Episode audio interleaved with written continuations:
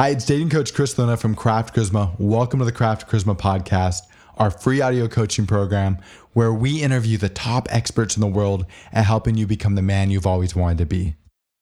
My guest today is Jon Levy. Jon is a behavioral scientist, consultant, writer, and keynote speaker, best known for his work in the fields of influence, networking, and adventure. He's the founder of the Influencers Dinner, The Salon, and the author of the 2 a.m. Principle Discover the Science of Adventure.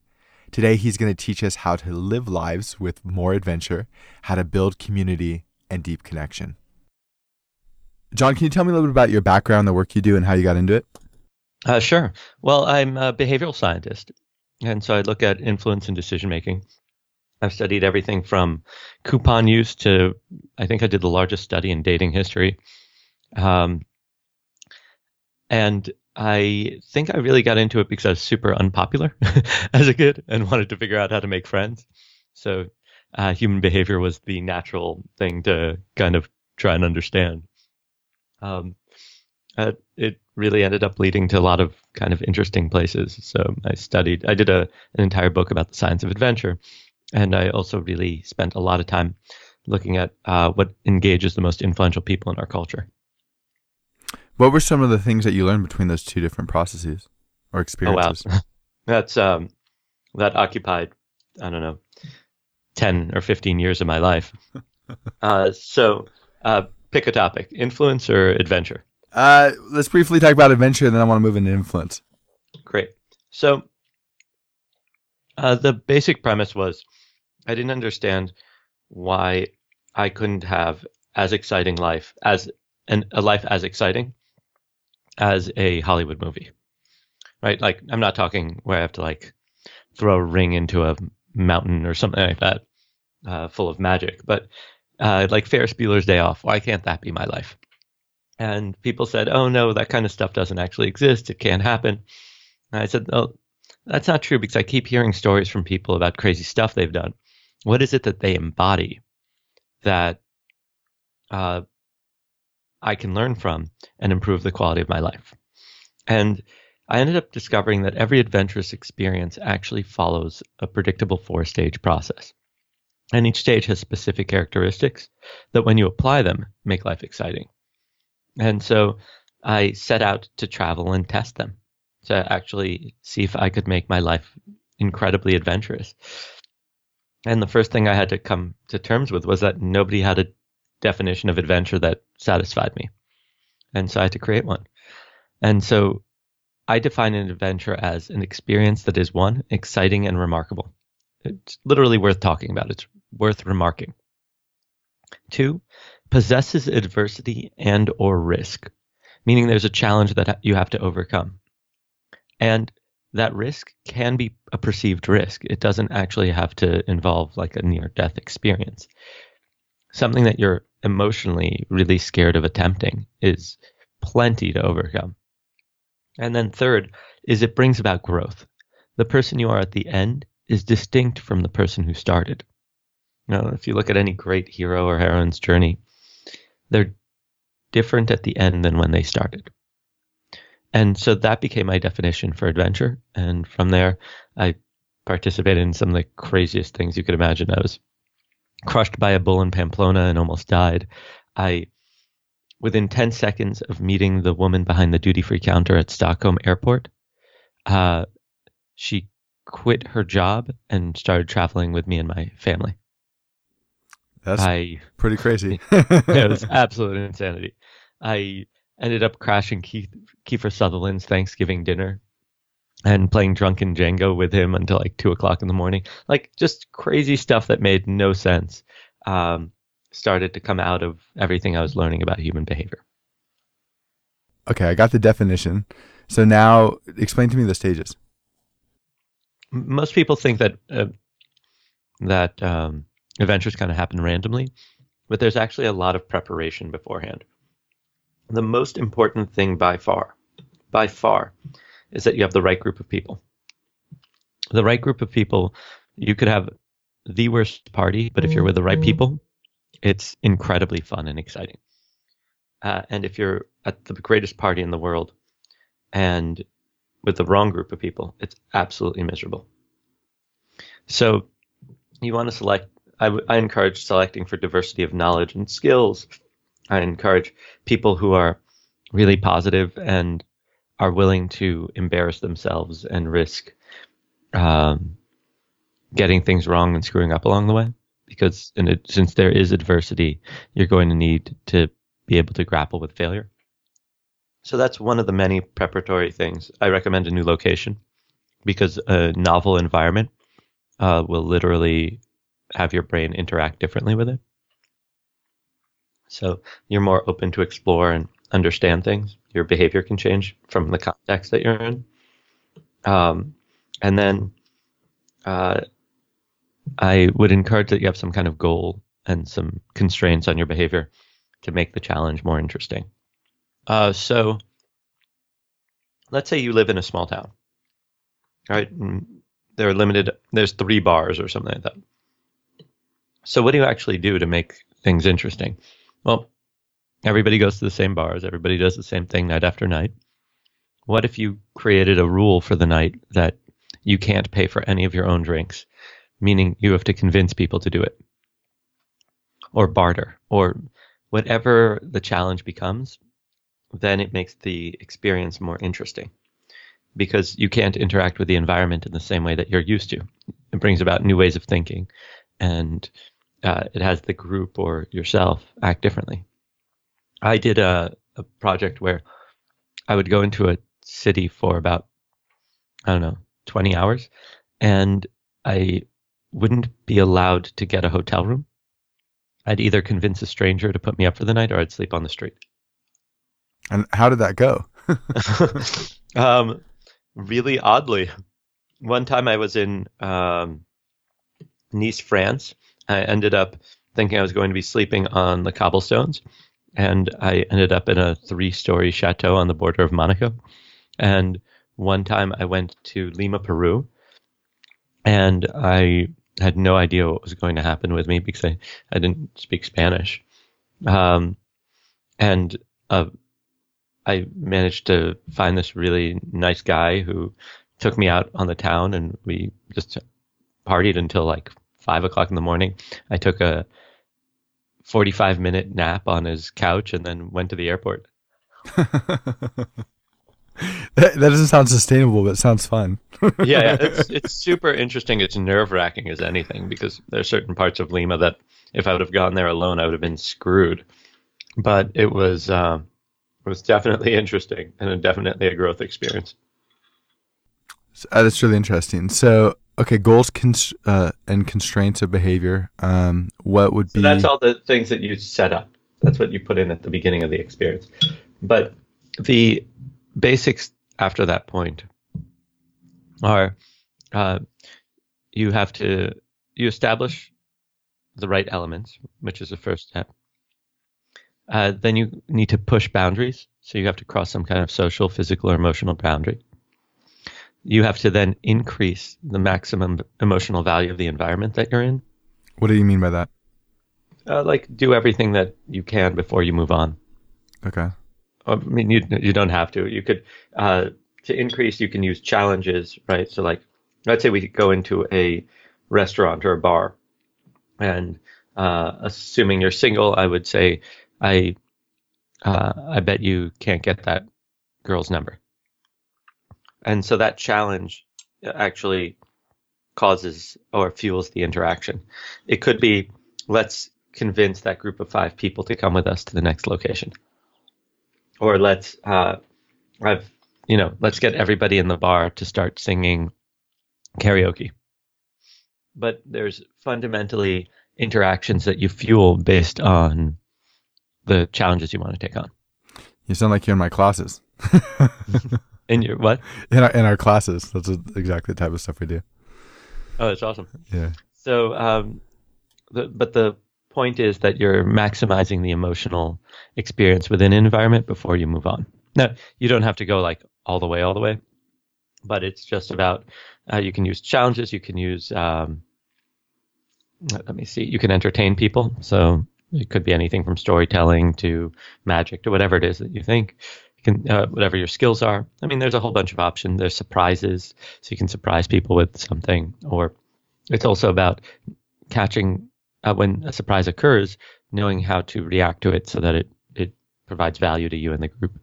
And then the final stage is continue. You look at uh, what's called the rate, the risk and unpredictability of the next location, the ambiance, uh, and activity, uh, the transportation involved to get there, and uh, and if those don't make sense to go to a new location, then you end with style. So it's um, and if you look at the initials of all of it, it's establish, push boundaries, increase, continue. So it's the epic model for adventure. And what we'd say is a book called The 2 a.m. Principle.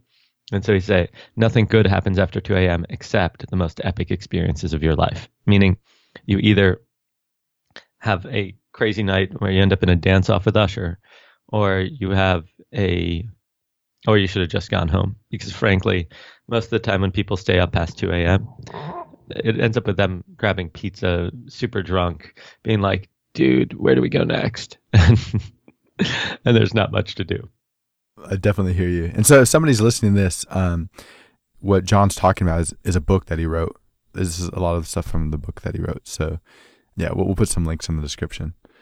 I don't know. Anything else you want to add around that? Uh, yeah, I'd say the most important one. Uh, okay. So if we were going to uh, break down adventure into its simplest, simplest form, the scope of your life or the size of it is directly proportionate to your willingness to be uncomfortable. You can't grow without overcoming a challenge. You can't overcome a challenge without being uncomfortable. And so, how uncomfortable you're willing to be is how is the potential for how adventurous your life is and how much growth you experience. And the true gift of adventure isn't okay, I ran with the bulls or whatever it is. It's the growth you experience because you're going to forget so many of your adventures and experiences, but years later, you'll still walk away with the growth and the person you've become. So I would, uh, I encourage people to do adventurous things, not just because it's fun, it's exciting, it's engaging, but it also makes you a better person. Um, and then the other thing is that the biggest challenge people face when uh, trying to have exciting and fun experiences is that they they uh, put way too much pressure on themselves and too much expectation. And uh, the key is to know when to cut out. Like when is it time to say I'm done? And the simple way to judge this is something called the peak end rule. Uh, famous Nobel laureate by the name of Dan Kahneman, he wrote a book called Thinking Fast, Thinking Slow, uh, discovered that human beings don't process the duration of pleasure or pain. They process the peaks of experiences and how they end. And so the big mistake most people make is they try to drag out an experience as long as possible rather than as good as possible. And so they'll reach a point where if they were to end it, they'll remember it really positively. But instead, they keep letting it deteriorate into nothing, and then they're more tired the next day, and they don't remember the experience fondly. It's imagine going on a date and with someone you're super excited to be out with, and then in the last three seconds they say something absolutely terrible. Then, and somebody asks you how was the date, good date or bad date, you'll probably say bad date. Yeah, and it's because you ended on a really negative note. So the key is know when to call it. If there isn't really like a clear group of people with you that are going to take on a challenge, then learn to call it earlier. There's no shame in that. And then you have the energy the next day to do something else. I, I want to move into some of this influencer stuff that you're doing. Um, can you talk a little bit more about your work around influencers and salon and these different community building things that you're doing? No, I'm kidding. Yeah, I'd be happy to. so, could you imagine I schedule this podcast with you and then absolutely refuse to talk about everything you uh, you asked me it, it, would definitely be amusing.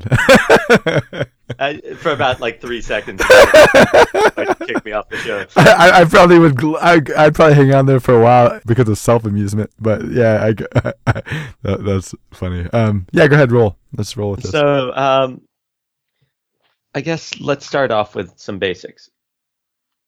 Uh, my basic belief is that anything we want in life, whatever it is that you want to achieve, is a byproduct of two factors. One is who you're connected to, and two is how much they trust you in that capacity. Meaning that if you, uh, if I know the right people, whatever that means for me, right? Uh, and they really trust me and they feel emotionally invested in me, I'll be able to pull off almost anything I want.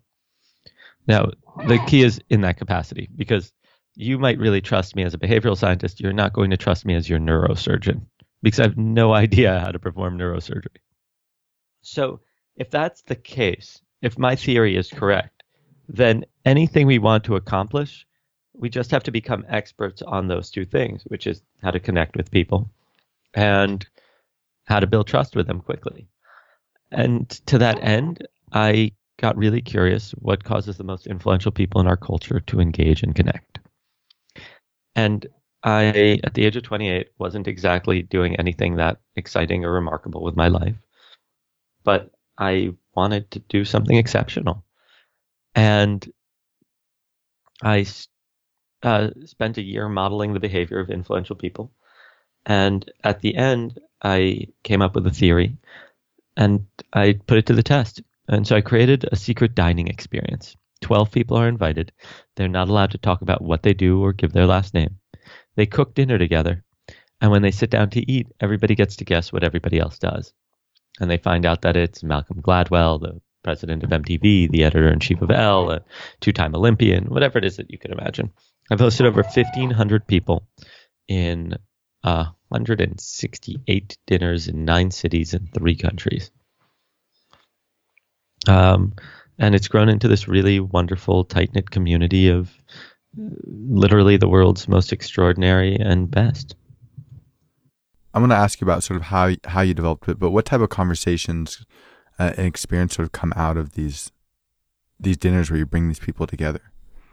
Well, because a lot of it's spent cooking and playing uh, the guessing game, then it's not what people would expect. It's not like some crazy, like, people are just really curious about each other because the Nobel laureate has no idea what it's like to go to the Olympics or the editor in chief of a magazine is, well, they're just generally inquisitive. So, uh, have no idea what it's like to, I don't know, uh, be on a TV show, whatever it is. So they're all just super inquisitive. And uh, like last night, we had one of the top genetic geneticists in the world. And people were super curious because he's figuring out how to correct for genetic mutations at the embryonic stage, meaning that uh, he was involved in the three parent uh, fertilization project where they took an egg from one person, took out the mitochondrial DNA, put in DNA from a woman into the egg, and then took a sperm from a, a male donor. And so three human beings were involved in the creation of a single baby. That's going to make the family tree in first grade yep. really complicated. uh-huh. But it's you know that kind of stuff is just fascinating. The people who are most interesting generally are the researchers because they have knowledge or experience. And it's also the people who are working on social issues. Right there was a woman who's helping reform the prison system. Uh, and people were just absolutely amazed about how she's been able to reduce the recidivism rate from 80% to 5% that's incredible that's like a fundamental shift to the entire um, prison industrial complex. Dating coach Chris Luna here. This is the perfect time to take a quick break to talk to you about three simple things that you can do to dramatically change your life. First, listen to this entire podcast and then subscribe through SoundCloud, iTunes, or Stitcher. This way, you'll immediately be notified every time we share a new release. If you listen and apply the ideas we discuss on these podcasts, it will change your life forever. Second, go to craftcharisma.com, create an account, and become a member of our community. There you can read articles, listen to podcasts, watch videos, ask us questions, and document your journey in our forums. Great men don't become great on their own. All great men are members of a community, and Craft Charisma is your community. Finally, if you're serious, and I know that you are, about making massive changes to your life as quickly as possible, check out our live coaching programs on our website. Craft Charisma Live programs are the fastest way to improve your dating and social life. And who knows, attend our live programs, let us get to know you, and you may end up as a member of the Craft Charisma team. Again, thank you for listening. Now back to the podcast. And we've talked a little bit about this before. Um, and I and I find this just absolutely fascinating. What do you think the elements are for building great community? Um, I think that you need to be really clear on what the community is about. Uh, so, let's say let's just use you as an example. Do you want to build a community? Is that something that's important to you? Uh, yeah. Okay, what would the focus of the community be? Because communities form again around a specific piece of content right? Like a Bible or a social issue or parenting, right? The PTA develops a community of dedicated parents, but that wouldn't exist if those they weren't concerned about parenting and education. So there needs to be some context for the for the way that people connect.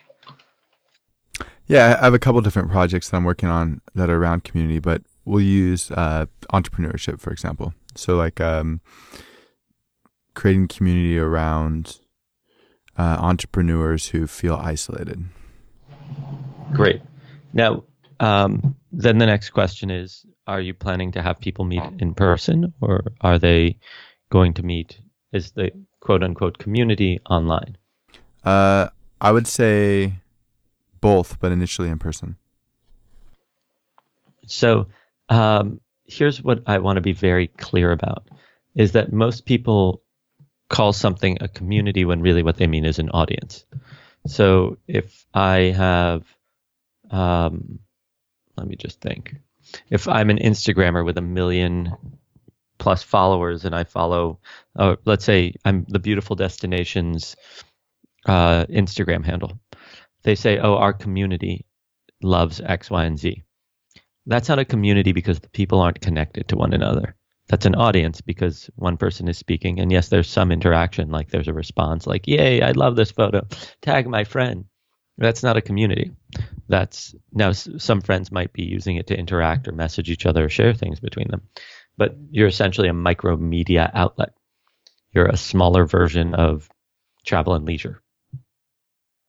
So if that's the case, what's the um, what makes something a community is the ability to bring people together. And it's an especially strong community if they would continue to be together, regardless of if you were there or not.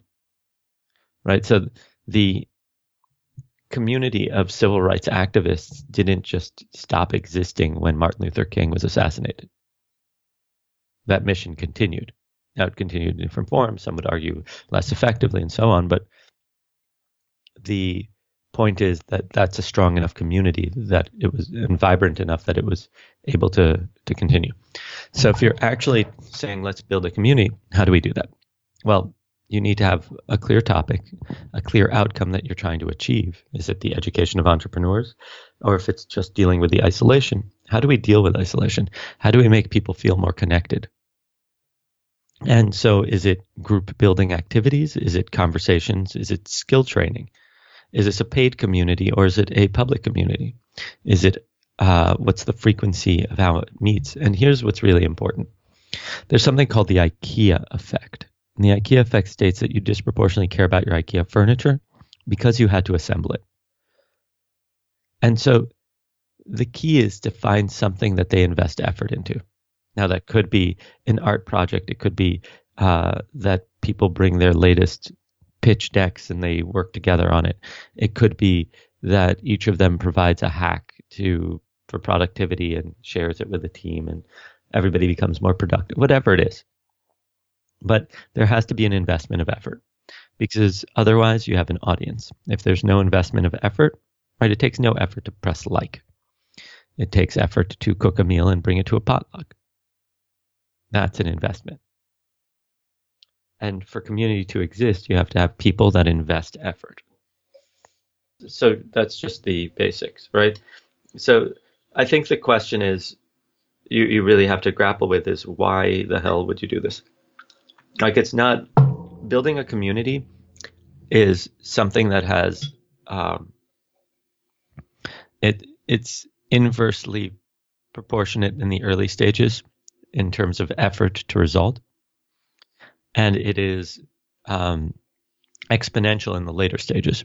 Meaning, the first year, two years, three years that you're building this community, it nothing might happen. You might get people showing up and people thinking it's great and all that and then you'll reach a critical mass and after that point brands will start coming to you or you'll be able to sell in programs with uh, entrepreneur magazine or you'll be able to have big tech companies come to you and say hey we want to do uh, product uh, testing with you whatever it is. But you have to be very clear like what is what is it that you actually want from this? I, I was fortunate enough that when i created the influencers my rule was that i'm in no rush anywhere. So I didn't take any money from anyone. I'm not beholden to anyone. I paid for it all out of pocket, and I'm talking thousands upon thousands and thousands of dollars. It's super expensive because we're in nine cities, so I fly around a lot. Uh, but it also established me as an expert in the field. And it's why a lot of companies talk to me is that they know I've I've proven track record. So I hope that answers your questions. Yeah, it's it's awesome. I mean, I have a few different things that I'm I'm working on. Uh, next year, I want to put together a conference around masculinity. Um, I the entrepreneur thing is really about me thinking. Uh, Can I ask why? Yeah, um, because so with craft or charisma, one of the things, the big shifts in this podcast has been towards a lot of stuff around wellness because I realized that um, a lot of the the issues related to dating for guys. People ask me all the time, like, what's the biggest issues? And uh, I'd always say, oh, anxieties. But if I peel that back, the anxieties were usually tied to trauma. And they brought up a lot of other questions around things like what, what does it mean for men to be well? What is well, men's wellness? Or um, what does it mean to be masculine? Uh, especially with some of the cultural uh, cultural questions that have been coming up in the media. And so I've had an interest because it's t- directly tied to to my work. And on a personal level i feel like i want to have more conversations around all these things. And i also find that the people that i engage in these things also want to talk about them. So what i'm trying to do is create a but um, why a, a conference? Um i think the conference is the idea behind a it's not just a conference. I want to do a series of smaller events. Um but i think the idea of a conference allows me to maybe bring together uh, a lot of people who aren't interacting who I feel like would have interesting conversations. So that's that's because uh, I do this on a, a daily basis, right? Like I'm I'm on podcast talking to people and and getting a feel for where they what they're interested in. I'm also talking to clients on a daily basis and and getting interest of where their interests are. And I'm curious what would happen if we were to put them in uh, put them in a, bigger space. And where, where are you going with this line of questioning?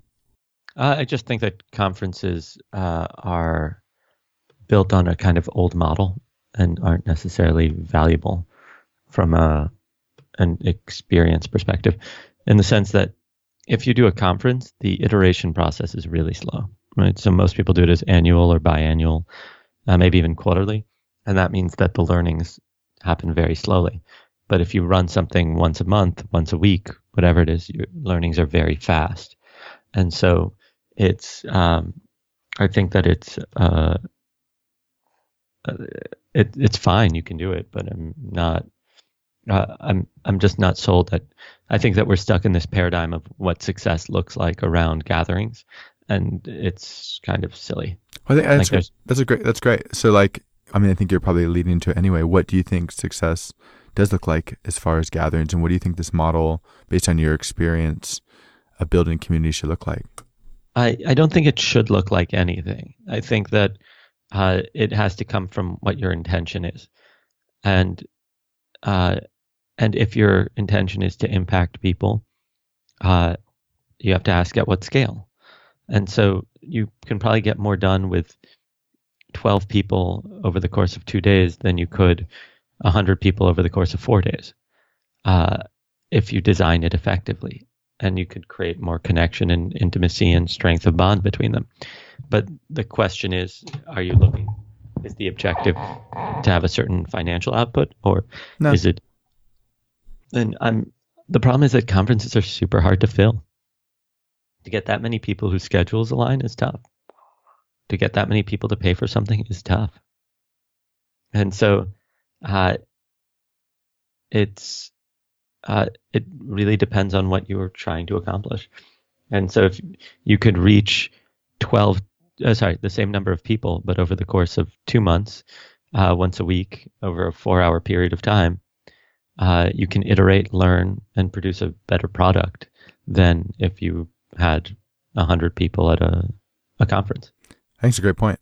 So that leads me to my next question: Is having done research on on a lot of this stuff, what are your favorite communities and why? Um, I it's a a tough question because I think the communities that are most effective are the ones that I would never come in contact with. Uh, AA, uh, cancer survivors, uh, parents with children who have autism, right? These groups tend to be very supportive of each other and uh, incredibly tightly knit and uh, deeply involved in one another's lives. Uh, and fortunately, I I've never had cancer or suffered from alcoholism or anything like that. So the communities that are tend to be the strongest, at least from the outside perspective, are the ones that have the most immediate need and who are struggling with something. And so I've been very fortunate not to have any major injuries or, I mean, I, when I was crushed by the bull, yes, but not like, there's no like bull recovery. right? um, the veterans, um, former military people are incredibly tightly knit, from what I understand. So, and super supportive of each other. So it's, I think that's a really interesting community. But it's one of these things that uh, I think the communities that are most successful have a very clear mission and uh, understand why they're bringing people together. It doesn't mean that everybody needs to love each other. It means that they need to be able to work towards whatever that goal or objective is. So a specific mission or intent. Yeah. Like the civil rights movement, like if you like or dislike somebody, that's secondary to will these actions lead to a greater level of equality between all peoples. I'm hearing like a shared a shared purpose. Mm-hmm. Or at least a very clear reason to gather. It could be knitting, right? Like you could have a knitting circle that is incredibly well tightly knit, I guess, unintended.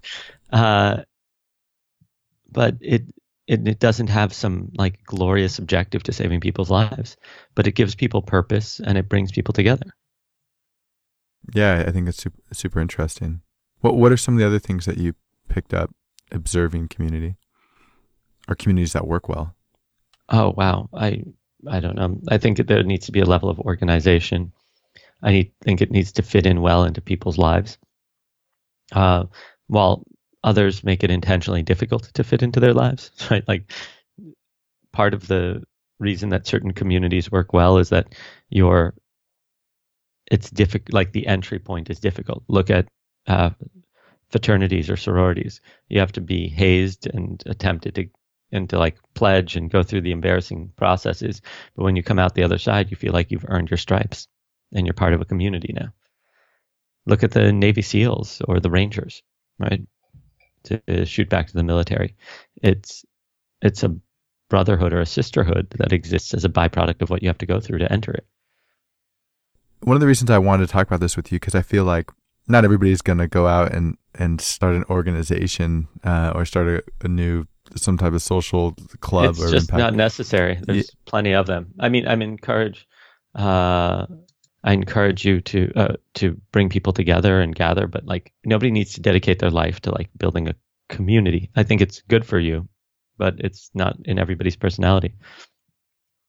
Yeah. Well, what I, where where I was going with this is just that one of the things I, I mentioned um, for me, there's a strong interest in wellness, specifically men's wellness, because it's so directly tied to my work. And oftentimes we're talking about the technical stuff, like how do you approach somebody, how do you start a conversation, um, but social health. This idea of social health, of um, building connection and building community and building a support structure, just like going out and making great friends and feeling emotionally connected to them and, and building experiences together that bond you to them in a deeper way. Like this is um, a big part of, in my opinion, of male health that I, I can see sometimes missing in my clients. So that's one of the reasons that I wanted to have you come on and talk about some of these things. Um, there is interest. I do have interest in community building, but like that's actually the deeper reason. Um, sort of knowing that, I, I don't know, does anything else sort of come up for you and recommendations for people who are listening to this who are trying to figure out how to build build a circle of their people? Um, my recommendation is really simple. Just start with something and keep doing it and see what people respond well to and what they don't. And uh, keep iterating and iterating and iterating. Building a community is a living, breathing experience. Uh, and it's a like it's something that needs to be nurtured and cared for and develop. And so what you start off with in I've built communities for everybody from like Samsung to have helped design WeWork stuff. Like uh, it's and what consistently is important to understand is that it's an iterative process where things evolve. And so try something on day one. It might be a board games night. It might be a knitting circle. It might be, but the key is it has to be original to you. You can't copy somebody else's thing because otherwise it's like the, you know, worse version of something that's already out there. Uh, you want to be original and create something that's uh, that you can own, that you can build your reputation on and your status. And that might be going hiking and talking about social causes. It might be uh, starting a swim group or a cycling team. I just started a secondary group for uh, where I to support marginalized communities, where I bring them to a cycling class and I bring executives that are from those groups, so women, people of color, uh, LGBT plus, and we cycle together and then talk about the issue. And I'm, you know, a heterosexual male that essentially looks white. I'm not white, uh, but it's I'm an ally to these groups, uh, and support them, and that's how I do it. Two questions. One, um, where do, is this just sort of a cross pollination of ideas where you're like, oh, this would be fun and this would be fun, or is this something that you're checking in with with the group and sort of testing through conversations? Like, like how are you? Um, how did you come to the idea of doing this, and and what do you think Of, that of process doing what? of um, doing sort of like cycling and a conversation afterwards? Like how how do you? Uh, I'm an exercise junkie. okay, so I, cool. I figure if you can get people to sweat together, they'll hang out together and become friends. Uh, and it has them go through, like it's why the one of the reasons that the military has a like a elimination program that you have to go through hard training together because it bonds people. So if I can get people to train together and support one another, I know that they'll bond and they'll be more effective at working together have a more productive conversation. And the, the second question is, how do you reach out uh, when you are these people that you knew know, or the people that you're emailing through LinkedIn, or their friends of friends? When you first start trying to seed a community, what is that Uh, process? for I started with my friends, and then um, I would ask for recommendations. And after doing a few, I would approach high-profile strangers and say, "Hey, this is what I'm doing," uh, and take it from there. And how often do you hold events? Uh, four to oh, uh, how often? About a hundred a year.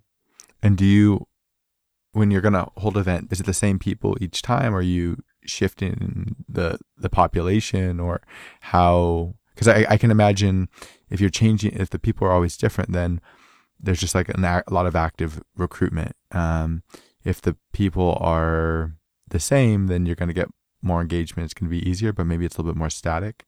Um, and that might be okay. what, what is that? Every process? group needs fresh blood. That's like it adds to the novelty. It also depends on the size. There's YPO has had an incredibly successful model where I think they meet in groups of six or ten, and it's the same group year after year for like 20 years.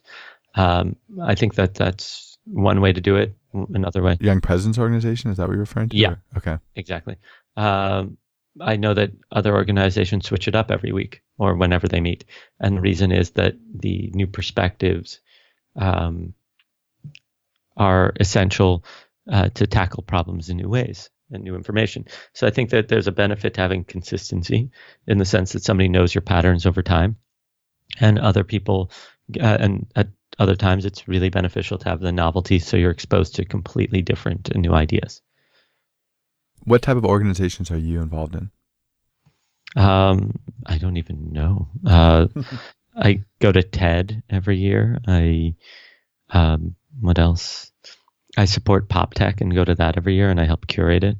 I help uh, a bit with the curation of FOST, Future of Storytelling, uh, which is fun. Um, I, I curate a lot of stuff. I mean, people always ask me for recommendations for speakers, and so I just spoke to the producer of the Freakonomics podcast and gave her a list of four or five people that they're probably going to have on the show now. So it's um, it's fun stuff. It's super interesting, and uh, but mostly it the stuff I'm involved in is around thought leadership and influence. I also do CrossFit and I do cycling and I do boxing and you could say those are communities to some degree. I think CrossFit's probably the one that fits most into the community model because it's kind of a harder barrier of entry and people work really hard together.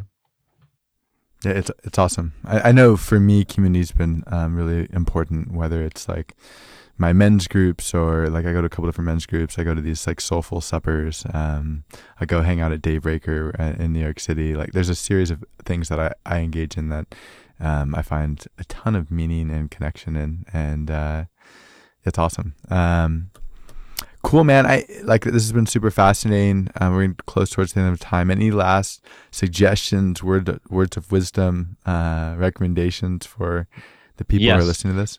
Uh, there's a relatively well-known study where people were, um, where students were invited to come in and play uh, or like do some group activity.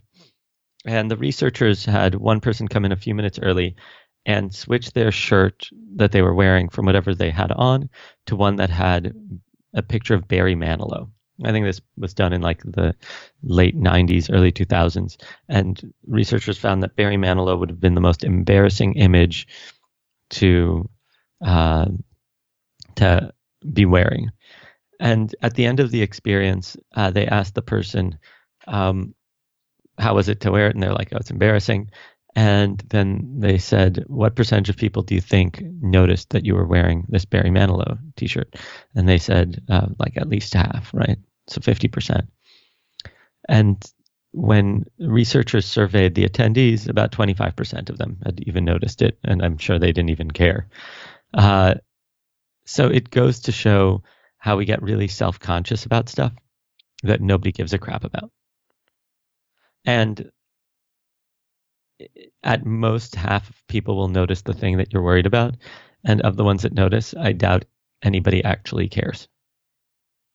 So unless you're doing some screwed up racist things uh, or sexist, misogynistic uh, things, I don't think anybody cares which shirt you're wearing or what you're up to. Like, just people are too preoccupied with themselves to notice what's going on with most people.